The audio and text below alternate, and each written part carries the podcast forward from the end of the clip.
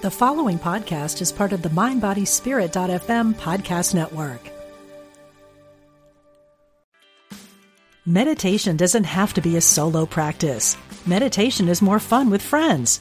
Looking for a way to drop in and hang out at the same time?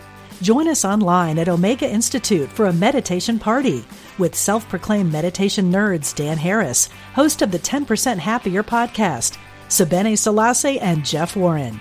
This three day retreat will stream live from Omega's Hudson Valley campus May 17th to 19th.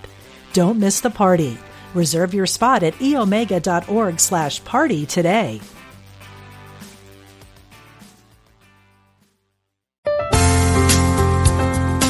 Exploring our oneness with spirit and each other. Unity Online Radio.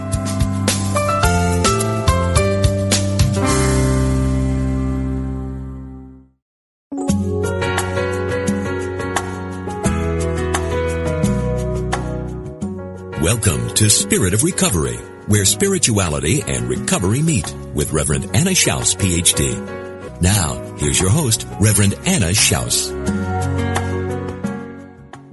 Welcome to Spirit of Recovery, the place where spirituality and recovery meet, where we support your spiritual growth in recovery. My name is Anna Schaus and I'm your host. Thank you for listening with us today. I'm very glad that you've joined us. We've got another great program. I know you're going to enjoy it and be uplifted by it and, and learn some things that maybe you hadn't thought about before. And uh, so I want to thank you for listening. Again, glad you're here. Thank you so much for liking the Spirit of Recovery page on Facebook. Thank you for posting on our wall. Thank you for uh, letting me know via email uh, what's happening for you and your recovery and your spirituality walk.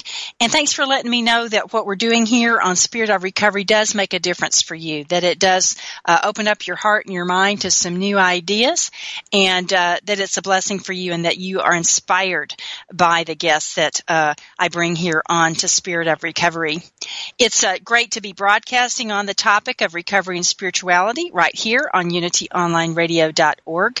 And um, again, so good to hear what we're doing is making a difference difference for you. Every week we have topics that are important to the recovery community and guests who are down to earth, knowledgeable and innovative. My guests are people who are either in recovery themselves or who work with or write for recovering people.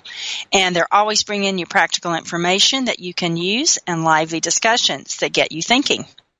You can listen to Spirit of Recovery in a variety of ways. You can, of course, listen uh, via your computer, via your smart device. You can also go to Stitcher.com and download their app and search for Spirit of Recovery. Um, you have, uh, if you have an Alexa enabled device, you can ask Alexa to play Unity Online Radio. You can listen via iTunes.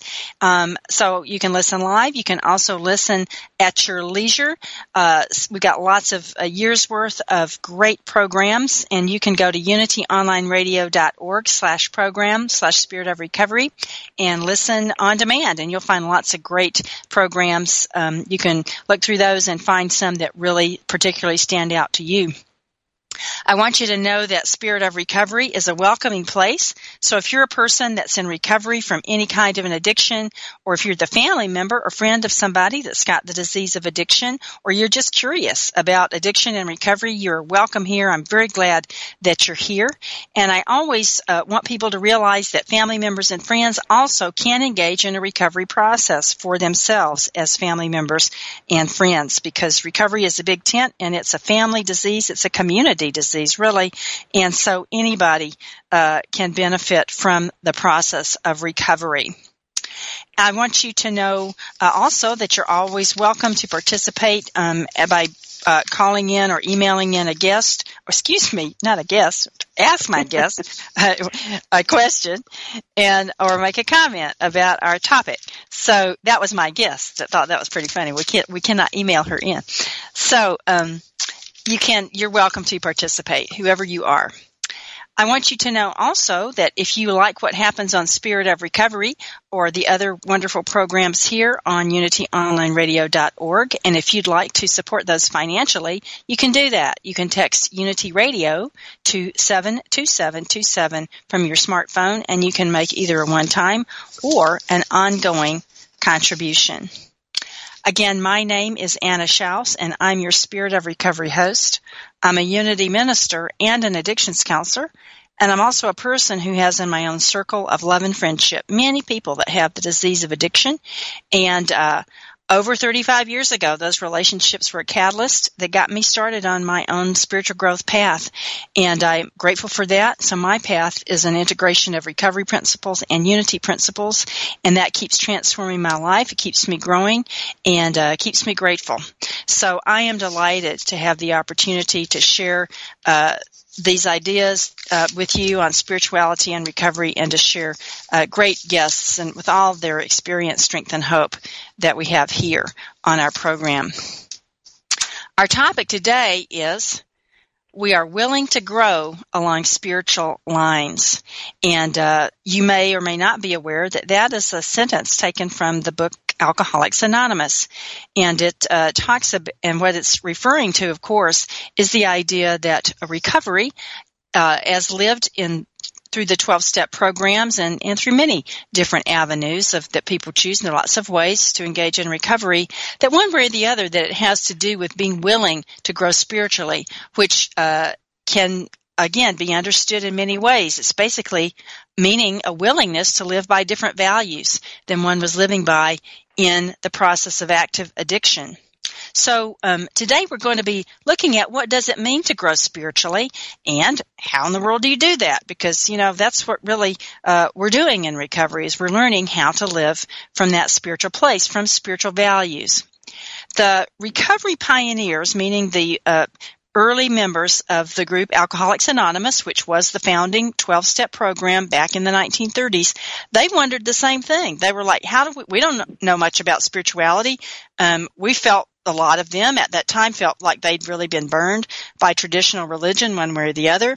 And, um, they a lot of them weren't too interested, you know, in in getting engaged in some kind of a formal religion, but they knew they needed to live by spiritual values. So they were looking for new ways to understand what spirituality was. One of the guides that they found was this book um, by Emmett Fox, who was a, a, metaphysical thinker, a new thought thinker.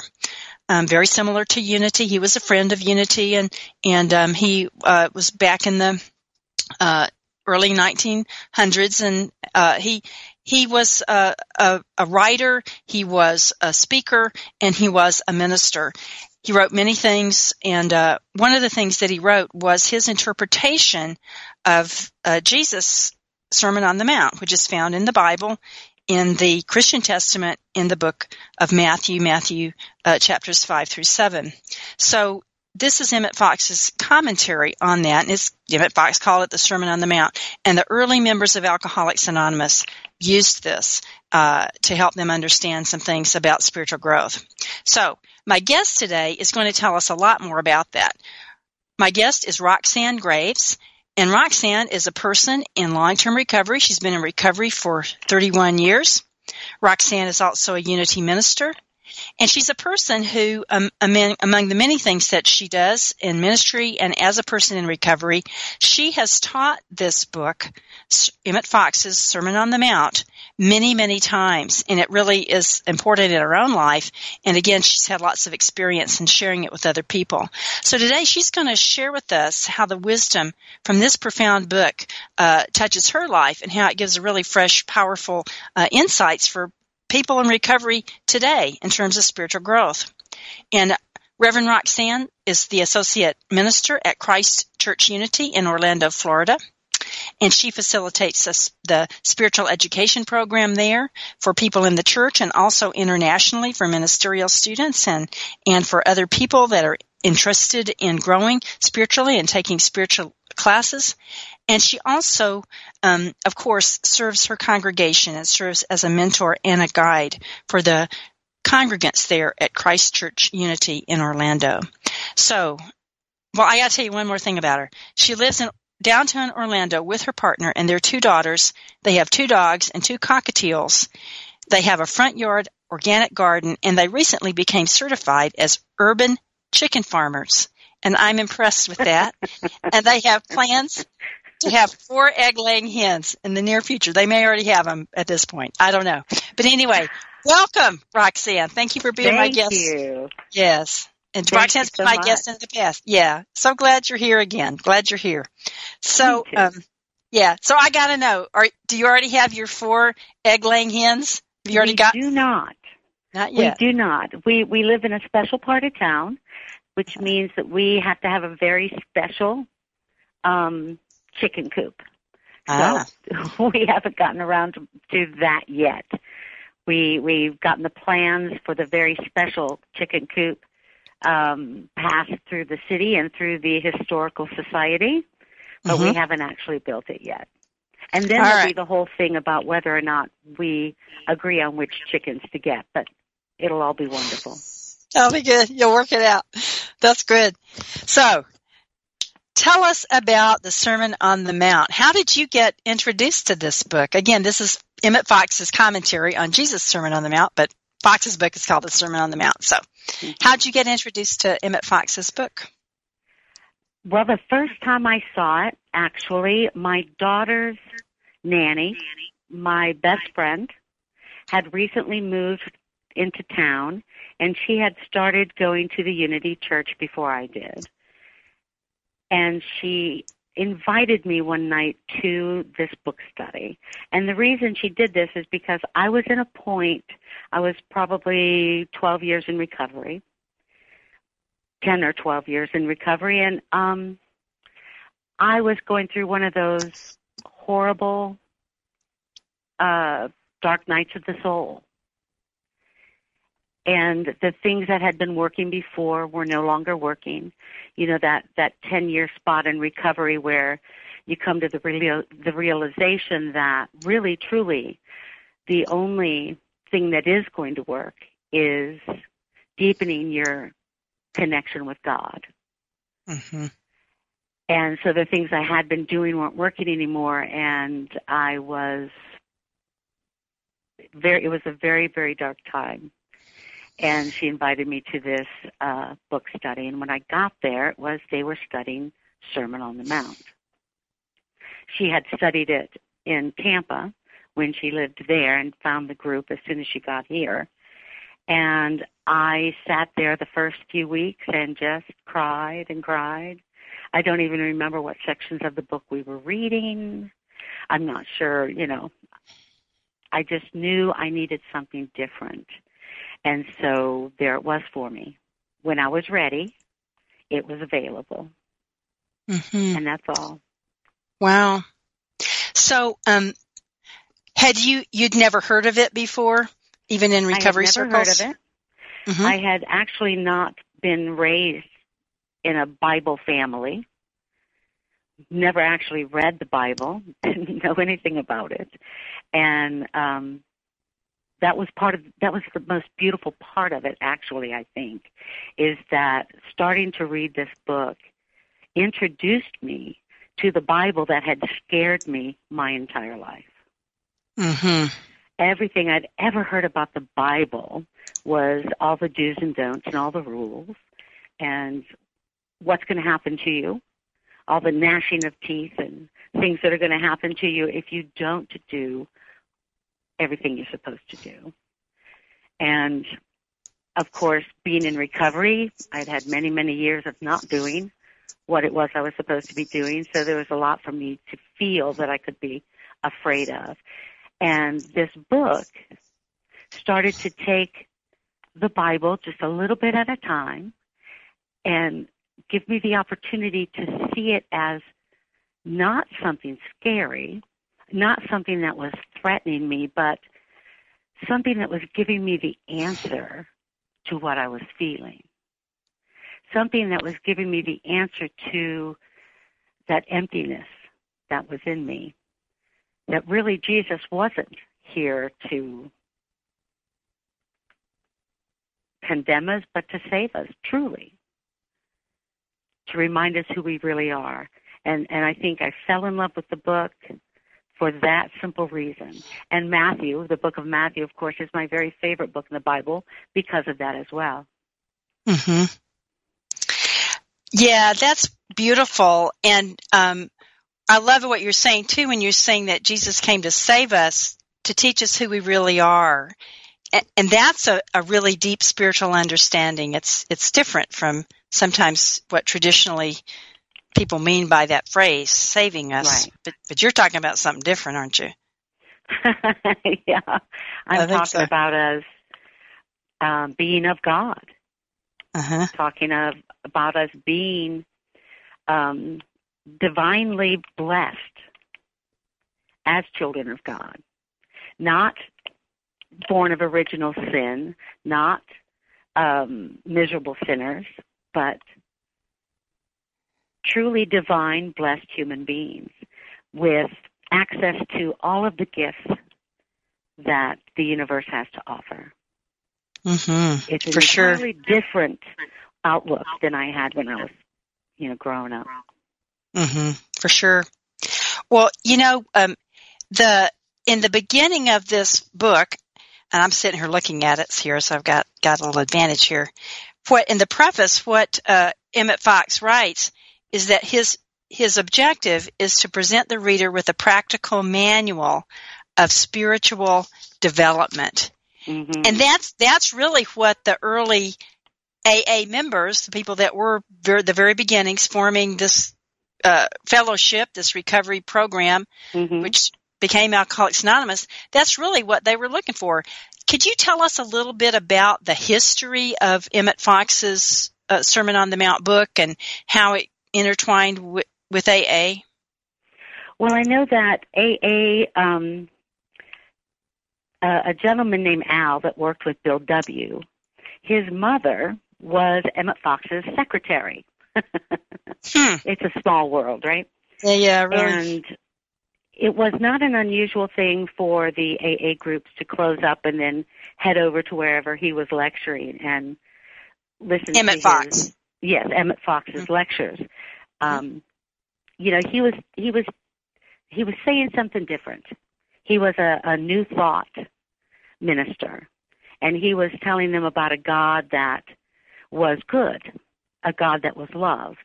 Um, the book is basically uh, the philosophies of New Thought philosophy. God is the only power, and that there is truly no substantial evil.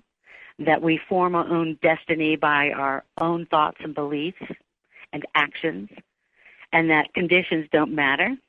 When we pray, um, there's a solution to every problem, and God's in the middle of it. Mhm. These were, and that we're children of God.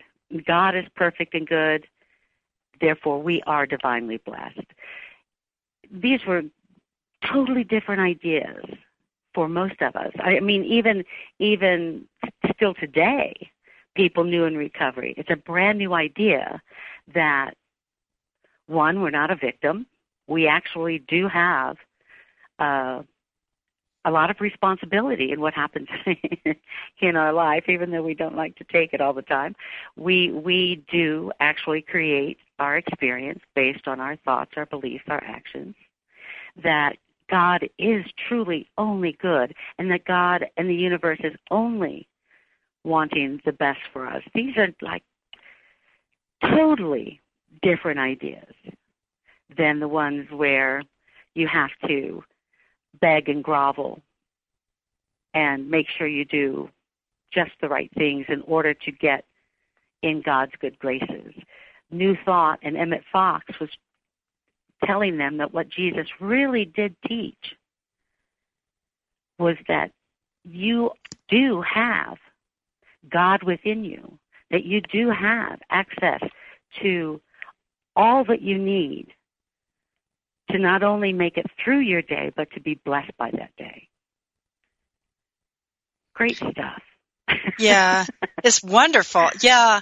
And uh, so tell us, you know, again, I know you've taught this book many times, Roxanne. Tell us how did you start teaching it and uh, what was your motivation?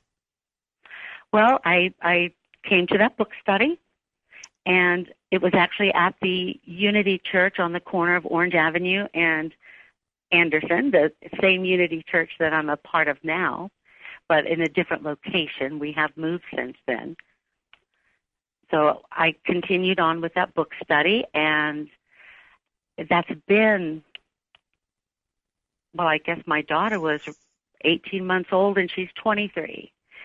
So it has moved and changed a bit here and there over the years, but eventually um, it ended up in my home, and I've just been teaching it and doing book studies on it ever since.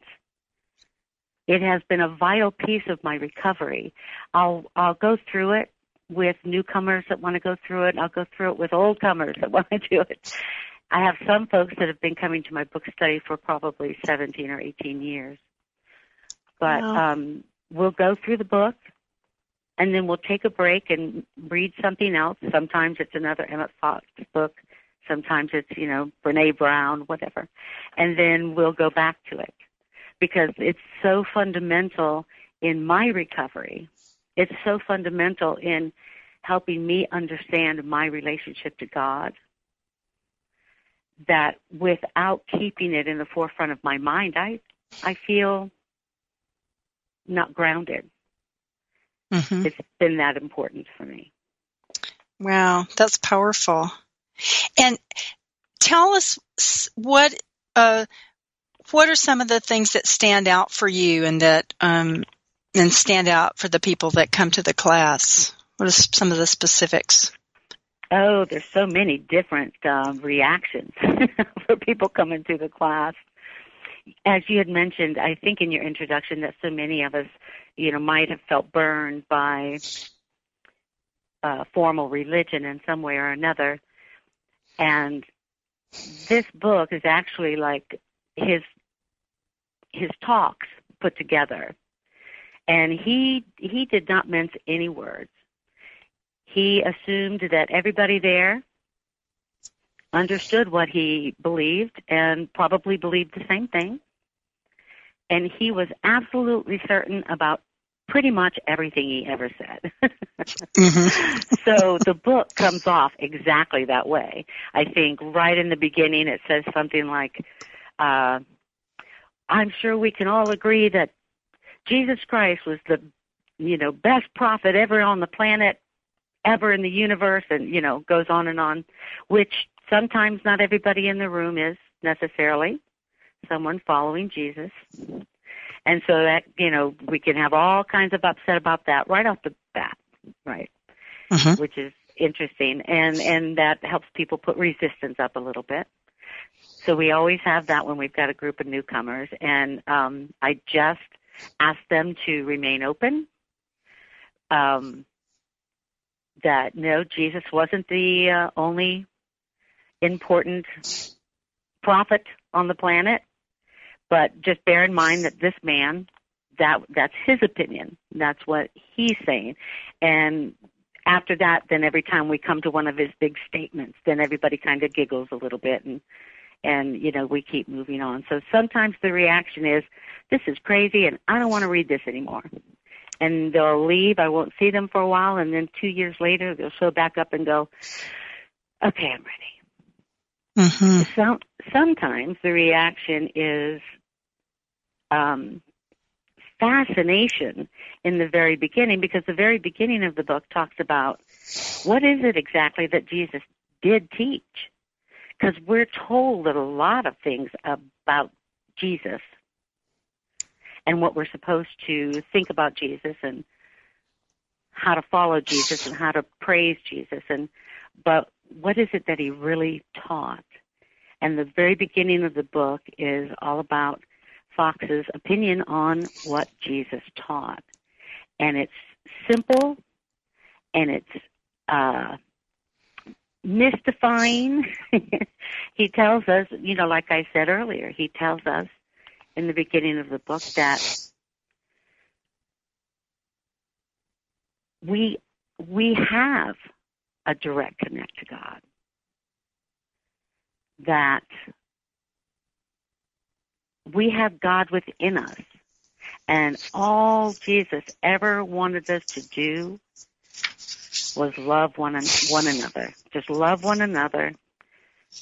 Do what's the next right thing. Love God, love your neighbor, do the right thing. It's all about love, love, love. I think it's uh, page 13. Um, do you mind if I read a piece out of it? Oh, please do. Yeah, please read it. Oh, let me let me grab it here real quick. I just lost it actually. Um, page 13 has the uh, what we would use in the opening anytime that we do the Sermon on the Mount. Let me grab that for you.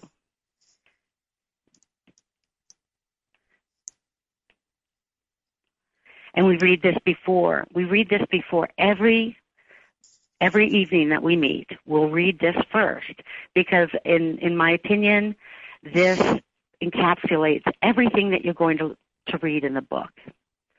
And it's some pretty intense information. And if we're going to have trouble with it, let's chat about it now. You know, that kind of thing. Mm-hmm. Let me see.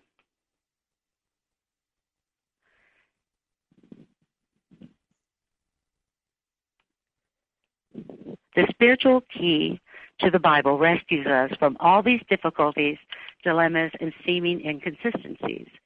It saves us from the false positions of ritualism, evangelicalism, and what is called liberalism alike. Because it gives us the truth, and that he puts that with a capital T. And the truth turns out to be nothing less than the amazing but undeniable fact that the whole outer world, whether it be the physical body, the common things of life, the winds, the rain, the clouds, the earth itself, is amenable to man's thought and that he has dominion over it when he knows it. The outer world, far from being the prison of circumstances that it's commonly supposed to be, has actually no character whatsoever of its own, either good or bad.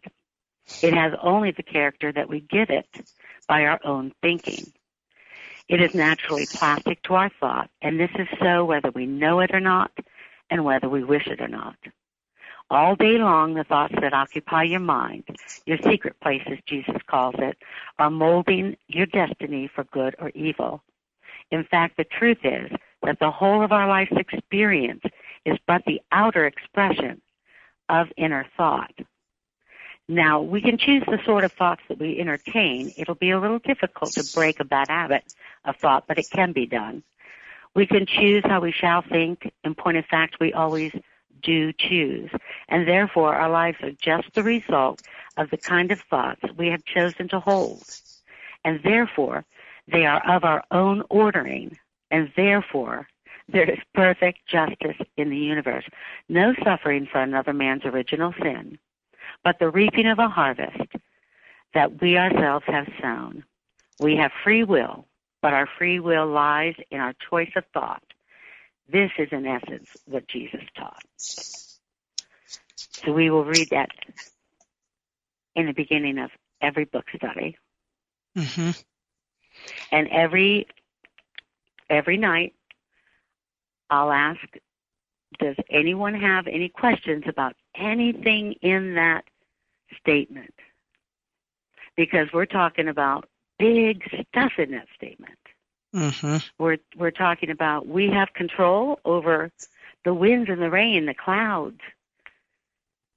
We have we have control over our experiences. That our thoughts can make the difference between good or evil in our day. We are that that whatever it is that's within us is what we're expressing outside of ourselves. There's so much stuff in that little bit, and he goes through pretty much through the entire rest of the book, laying that out for us. Mm-hmm. And I, I, as you can imagine, you know, sometimes people, often people new in recovery, don't even understand at all what any of that meant. But as they start to uh, you know, come alive and the light starts to come on and they start to realize that, you know, God, God truly is love. That they truly are good. That all these horrible things that they uh, have been doing under the influence of whatever they're doing isn't who they are. It's what they've been doing when they aren't being their innate, natural, divine self. But that they are beautiful, divine beings.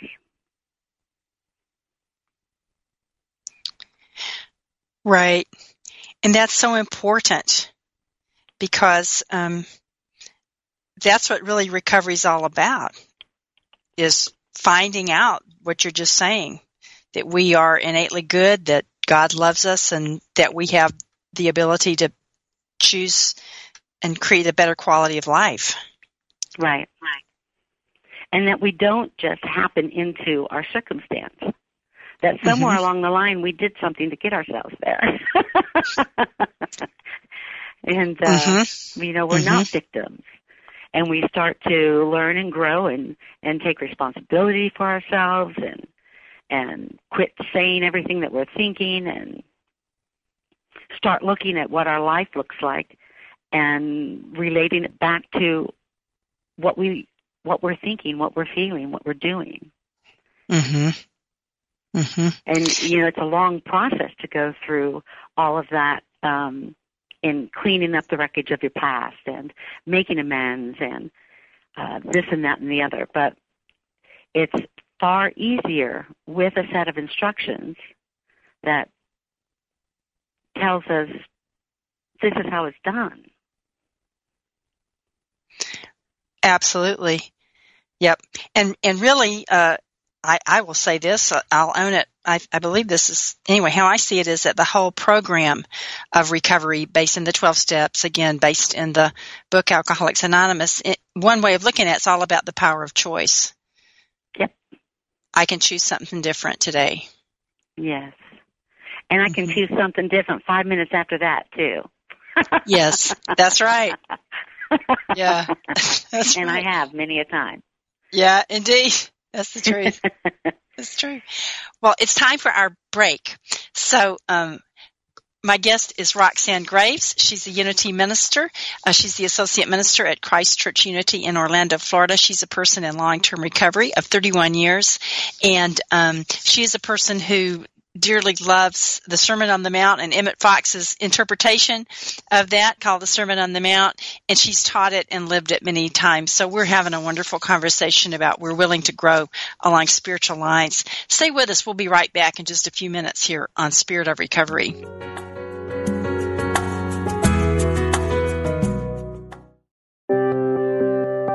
Unity Online Radio brings you inspiring programs on a variety of spiritual topics. Giving to the network is now easier than ever. Simply text Unity Radio to 72727 from your smartphone. You can make a one-time or recurring donation. Your gifts help us offer enriching spiritual programs that reach listeners around the world. Text Unity Radio to 72727. Thank you for your support.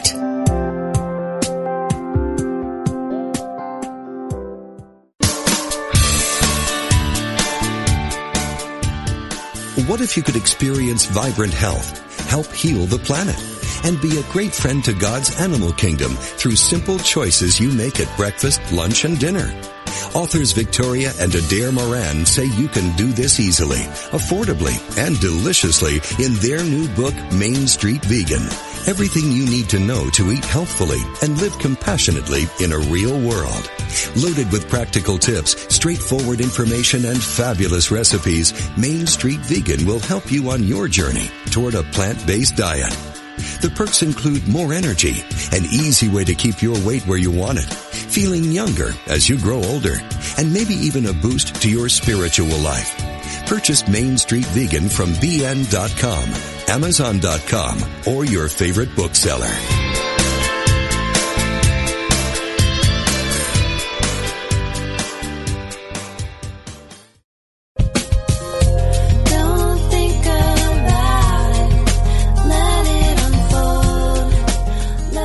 When you truly understand the laws of the universe and live a life based on these profound and unwavering truths, then your dream life starts today. No more waiting. No more wandering. If you're ready to let go of the striving and move into the allowing, you're ready for everyday attraction on Unity Online Radio.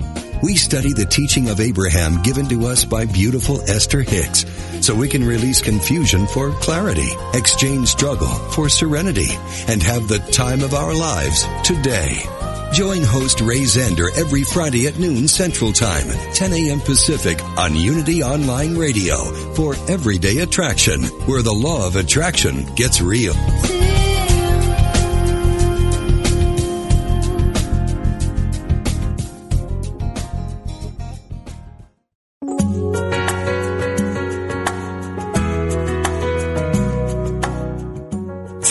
Listening to Spirit of Recovery with Reverend Anna Schaus and her guest.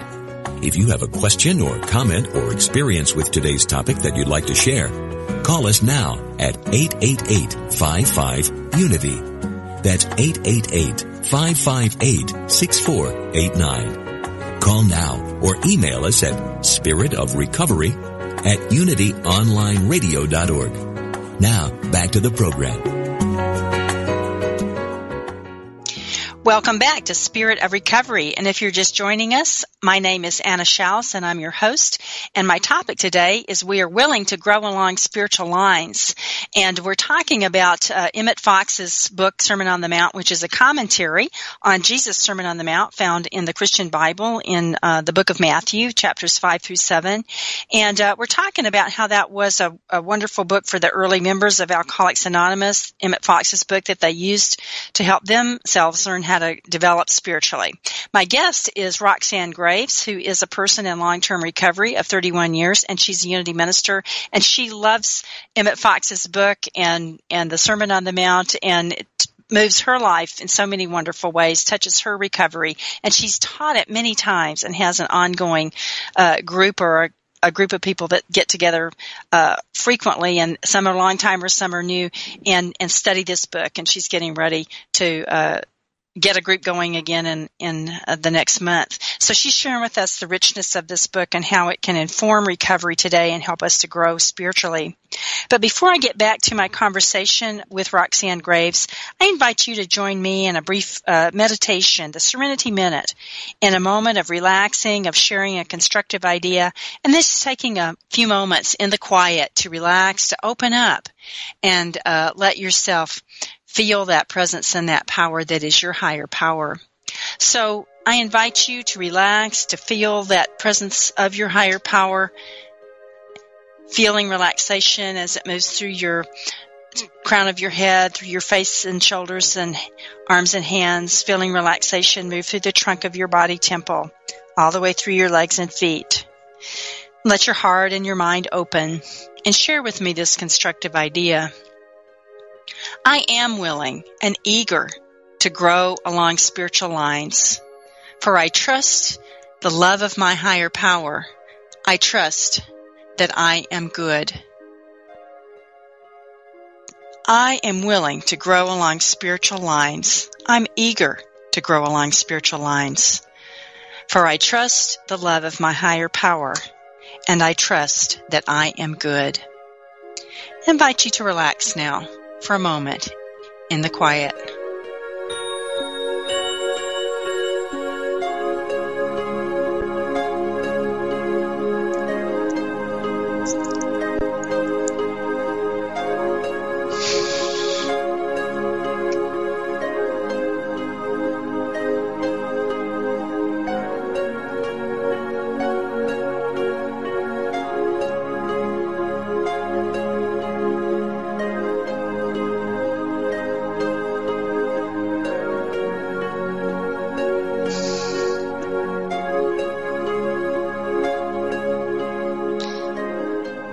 Thank you, friends, for joining me in the Serenity Minute. And I trust that that was an opportunity for you to relax, to let go, to let your heart and mind open and feel that conscious connection with the love of your higher power.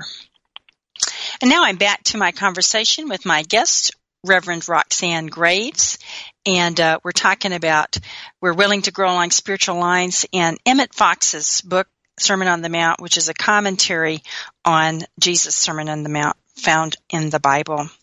So, Roxanne, you were telling us uh, before the break again the power of this book and this power of, of Emmett Fox's understanding of, of God as a loving presence, not as some mean sort of rule giver person, and um, uh, t- showing, sharing us how the richness of this book has touched your own life and your own recovery, as well as how you share it uh, and have been sharing it so richly with people for what you said 18 years or more. So it's it's wonderful. So I wonder if now you could share with us some of the specific things because that the Sermon on the Mount is just chock full of of just detailed inst- it really is mm-hmm. ideas. So what's what are some of your favorites and what do they mean to you? every time I get to a new chapter, I was, oh, well, this is my favorite, and the group always laughs. But at the time that I say it, I always mean it because it is, it is really. Um, each each part of it has something really fundamentally important for me. Um, the Beatitudes. I grew up hearing them in church, and basically all I could remember about them was that you have to be meek and uh, poor and you have to mourn, you know. Mm-hmm. And and that's how you get to go to heaven and see God and and it never sounded very interesting to me. But that he opens up in in chapter 2 a whole new idea well first off about what heaven is not not a place that we go to after we die but that place within you where you commune with god and in order to do that, you do have to quiet the mind, quiet all those thoughts. You do have to be merciful and pure in heart. And I, my favorite one, I think, really is Blessed are they that mourn, for they shall be comforted. I, I've experienced that in my life um, where I was in so much pain. I think I, I think I um, explained that in the beginning, and that's how I found the book to begin with. I was in so much pain, and I didn't know how to get out of the pain.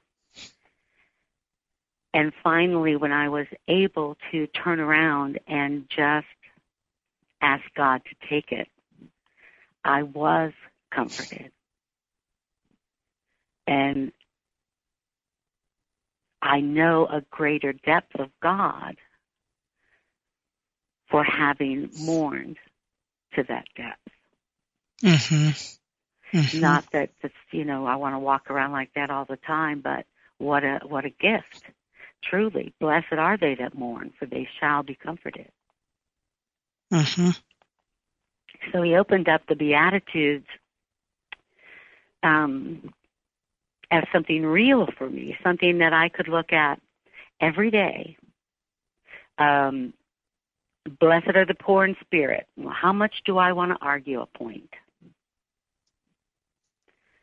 Most of the time, I would argue a point, and, and all I'm doing is trying to be right. So I'm getting irritated and irritated and more irritated and not getting anywhere. But poor uh, Blessed are the poor in spirit, for theirs is the kingdom of heaven. So, do I want to be happy? Do I want to be centered in God, or do I want to just be right? And that's a big thing that's said a lot in recovery. Do you want to be right, or do you want to be happy? For me, that's that beatitude. Blessed are the poor in spirit, for yours is the kingdom of heaven. Then, um, after the, those are just like straight out of the book instructions of things that you can look at every single day. Then um, resist not evil. Oh, love that chapter. Resist not evil. You have to understand that I would have been. Uh, I would break a copier before I would ask for instructions on how to use it. Right? Mm-hmm. That that's you know. I had to be right about everything had to be first, had to be right, had to I know more than everybody else. And he talks about, you know, it's it's where he talks about if if someone slaps your cheek, turn turn your cheek and let him slap the other one. Mm-hmm. If he wants your coat, give him your cloak also, or you know. And you think, well, that doesn't sound like much fun. No way. But the whole idea of resisting not evil, oh my goodness gracious. I remember specifically, I'd been studying the book for probably three years at this time. And we had just read the section in this book on resist not evil. And I had gone into work and I had done something that I thought was just fabulous. I just thought, you know, I'd done this wonderful thing. Well, I did actually um overstep my bounds.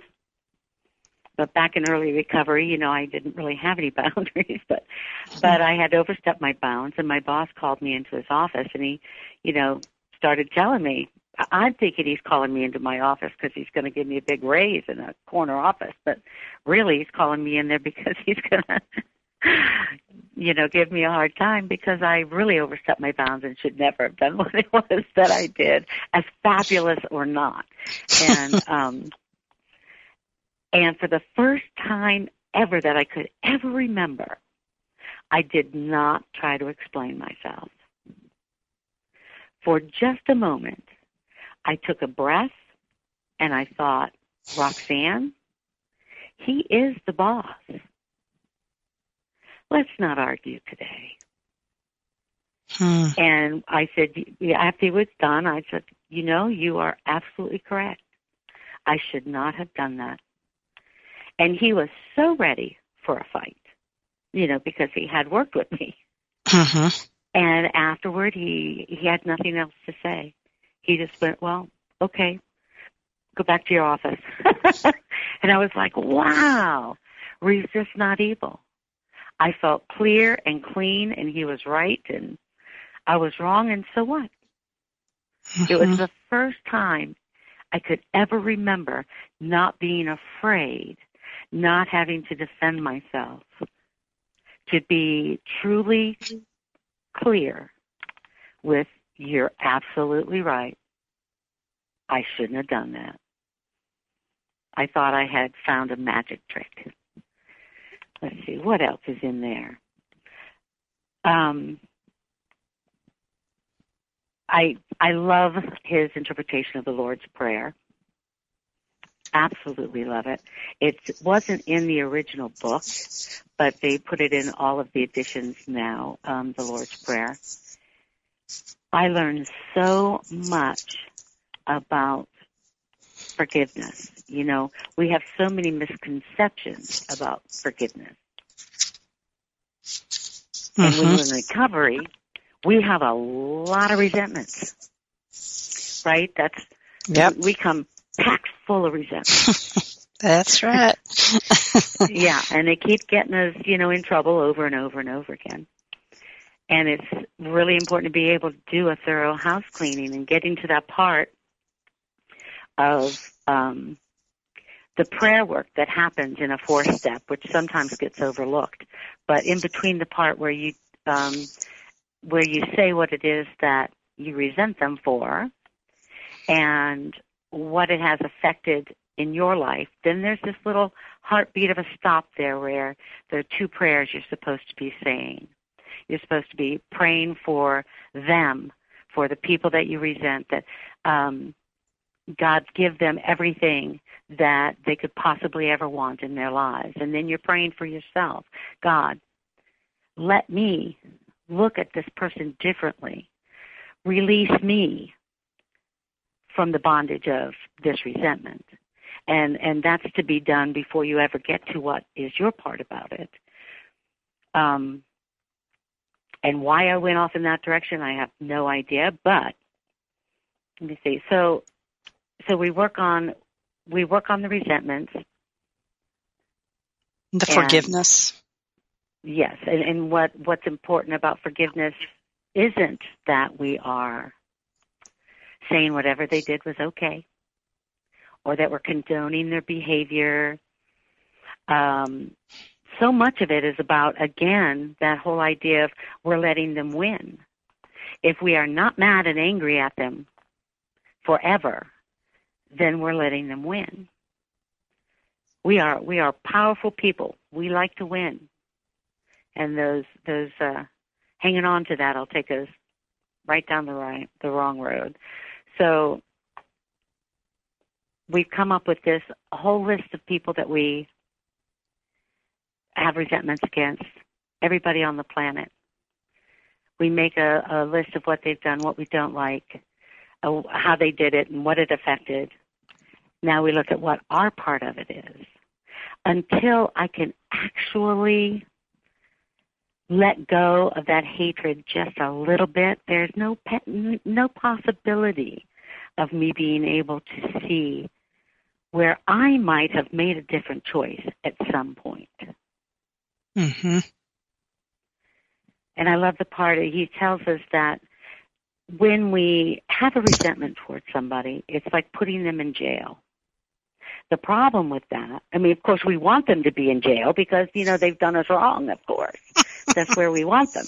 But mm-hmm. the problem with that is then we have to stay and be the jailer because somebody has to be the jailer. So now we're hooked to the one thing that we dislike the most. And we're hooked to it permanently and dragging them around with us always. And I remember when I really got an idea of that, um, I I could see myself as I was going to sleep that this person was the last thing I was thinking about before I went to sleep and the first thing I was thinking about when I woke up. And I was like, no, no, no, no. I don't want them to, I don't want that to be what I think of before I go to bed and when I wake up. They have to go away. They have to go away. but um, in order to do that, you have to forgive them. And he does such an incredible job of making that something that's palatable. You know, how so does many, he do that? Yeah. Um, by explaining how horrible it is to hang on to it. First off, I mean that that visual of, yeah, you're right. I, I am now bound every day to the one thing I'm really disliking the most. That's a great visual. And then um, by explaining how forgiving is actually freeing you. That forgiving is about clearing the way to the sunshine of the Spirit. Forgiving is letting yourself, allowing yourself to be open and available to all the gifts that God has to offer. That until we can let go of those resentments, we can't experience the kingdom of heaven.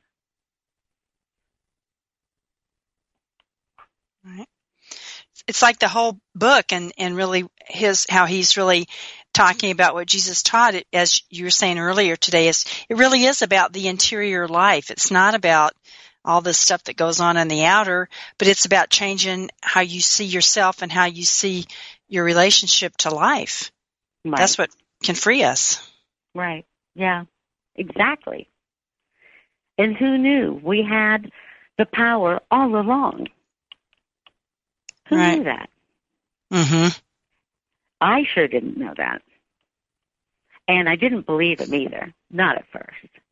I mean, it took a long time, many readings, for me to really start to get it.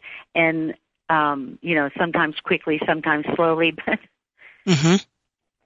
he tells us in As a Man Thinketh, what you think is what you're going to experience. As within, so without. How you treat others is how you're going to be treated. If you don't like the way your life is going today, look at what you did to get there. Look at what you're thinking about. Look about look at the energy that you're putting out into the world. Because you're just getting back a reflection of what you have inside. He also mm-hmm. goes into your treasures in heaven, talks about putting all of your treasures toward God, not trying to accumulate things. Of course, those of us who practice prosperity principles know that by putting our treasures in heaven, putting our treasures, you know, to God, that we always have the external things that we need so we don't have to worry about being taken care of in that way if we put our treasures in heaven. He just, the whole book just took the Bible, broke it down, and made it real for me every day. It just made it something I could understand, I could follow through on, and I could actually watch it work. And it came from the Bible. I'd have never guessed. Not in a million years. Mm-hmm. Well, what's your final word of uh, wisdom that you would leave us with, Roxanne, about this powerful book? You've shared so much with us today. Wisdom. Um, don't uh, give up on it before the miracle happens. Keep keep at it. Do the next right thing. Read things that irritate you. Do things that you don't want to do. Stay with people who are living the life that you want to live. You know, I think sometimes those of us in recovery are probably the most stubborn human beings on the face of the planet. Mm-hmm. And so much of this book is about surrender. Surrender your life, your love, your ideas, your tre- treasures, your talents. Surrender it to God and watch the miracle happen. Thank you, Roxanne. Wow, that touches my heart for sure. It's the truth, and it really opens my heart. So I want to thank you, um, Roxanne, Reverend Roxanne Graves, the Associate Minister at Christ Church Unity in Orlando, Florida, and a person in long-term recovery. Thank you so much for being my guest and for sharing with us about this incredible book, Emmett Fox's Sermon on the Mount, and helping us understand in some deeper ways how to grow along spiritual lines. Thanks for being my guest. Thank you for asking. So glad you're here. And thank you all for listening. I'm so glad you're here with us today. And you have a blessed week. And I know everybody, all of us are growing spiritually, and that is a wonderful thing. So have a blessed week, and we'll be back next week on Spirit of Recovery.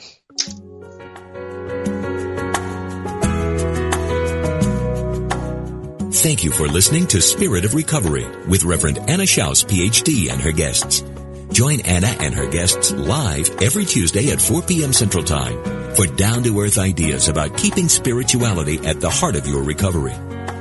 This program is brought to you in part by Soul Matters Ministry, committed to bringing light to the soul. Online at soulmatters-spiritworks.org.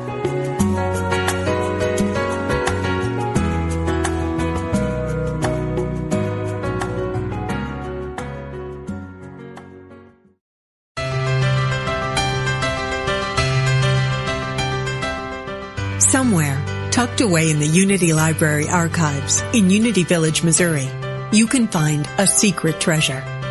They are the scripts from Unity co-founder Charles Fillmore's early days on broadcast radio. The teachings of Unity's founders, almost a hundred years old. Now, for the first time in history, you can hear them through the power of the internet. Join Bob Brock every Tuesday at 10 a.m. Pacific, 1 p.m. Eastern for Unity Classic Radio Words from Our Past. Discover the wisdom of Charles Fillmore's talks and of other Unity radio speakers read on the air again. Call in your comments and questions as Bob and his special guests revisit Unity radio talks of the past, along with historical background from the early days of the Unity movement. That's Unity Classic Radio. Words from Our Past. Every Tuesday at 10 a.m. Pacific, 1 p.m. Eastern. Right here on Unity FM the voice of an awakening world.